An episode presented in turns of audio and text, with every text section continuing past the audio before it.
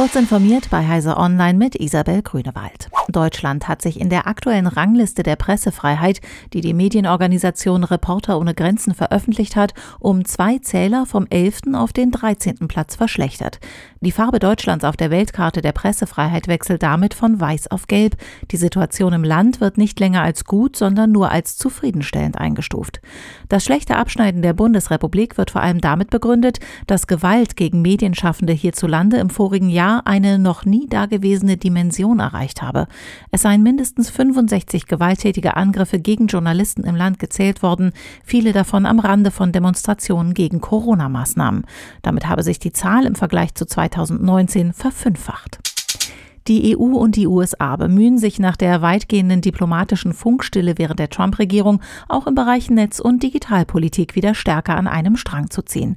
Bei einer Online-Debatte des Portals Politico zwischen Margrethe Vestager, Vizepräsidentin der EU-Kommission und dem Vorsitzenden des Geheimdienstausschusses des US-Senats Mark Warner zeichnete sich eine Verbesserung der Cybersicherheit als gemeinsames Ziel ab.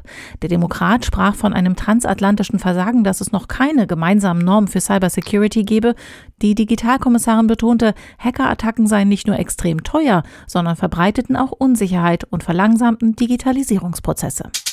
In Spanien hat die Polizei erstmals eine illegale Werkstatt entdeckt, in der mithilfe von 3D-Druckern Schusswaffen hergestellt wurden. Die Razzia auf Teneriffa hatte bereits im September stattgefunden, wurde aber bislang geheim gehalten.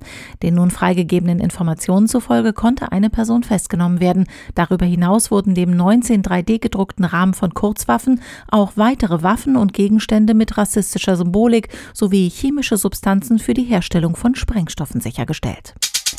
Der PlayStation Store auf der PS3 und der PS Vita bleibt geöffnet. Entgegen der Ankündigung aus dem März wird Sony seinen Store auf den genannten Konsolen nicht wie geplant im Sommer schließen. Das teilte das japanische Unternehmen in einem Blog-Eintrag mit. Es reagiert damit auf die Kritik aus der Community, die weitere Einschränkungen der Funktionalität befürchtete. Diese und weitere aktuelle Nachrichten finden Sie ausführlich auf heise.de. Werbung. Kennst du die BDBOS?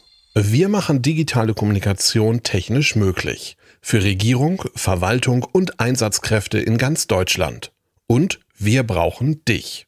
Hast du Lust im Bereich der IT- und Netzwerkinfrastruktur zu arbeiten? Bei uns stimmt das Gehalt und die Work-Life-Balance. Komm zur BDBOS. www.bdbos.de